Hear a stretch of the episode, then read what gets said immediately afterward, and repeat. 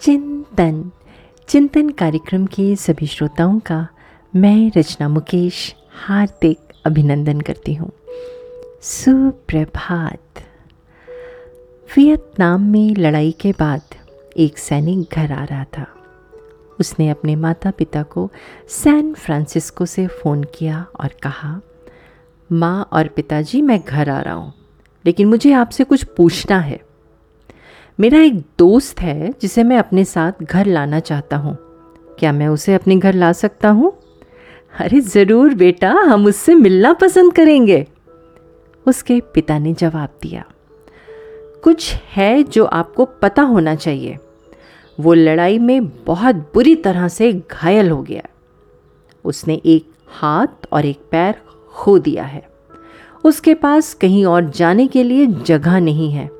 और मैं चाहता हूँ कि वो हमारे साथ रहे। उसके पिता ने जवाब दिया, मुझे ये सुनकर बहुत दुख हुआ बेटा। शायद हम उसके रहने के लिए कोई जगह खोजने में मदद कर सकें? नहीं। माँ और पिताजी, मैं चाहता हूँ कि वो हमारे साथ रहे। बेटे ने ज़ोर देकर कहा, अरे बेटे तुम नहीं जानते कि तुम क्या पूछ रहे हो। ऐसा विकलांग हम पर भारी बोझ होगा। हमारे पास जीने के लिए अपना जीवन है और हम इस तरह की किसी भी चीज़ को अपने जीवन में हस्तक्षेप नहीं करने दे सकते। मुझे लगता है तुम्हें घर आकर इस आदमी को भूल जाना चाहिए।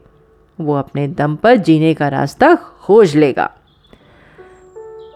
इतने में बेटे ने फ़ोन काट दिया। हालाँकि कुछ दिनों बाद उन्हें सैन फ्रांसिस्को पुलिस का फ़ोन आया।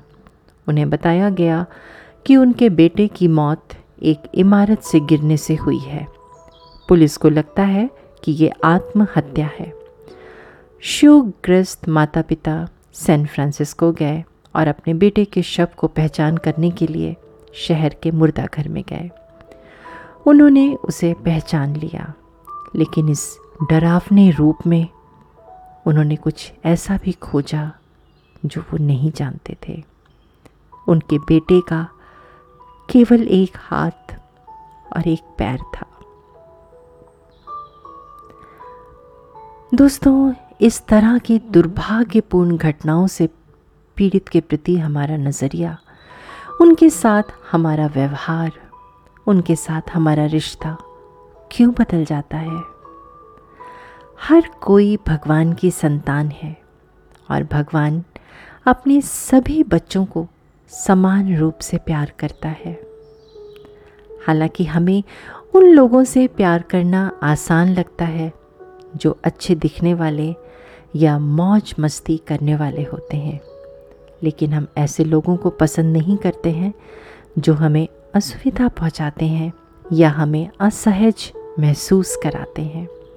हम ऐसे लोगों से दूर रहते हैं जो हमारे जैसे स्वस्थ, सुंदर या स्मार्ट नहीं है।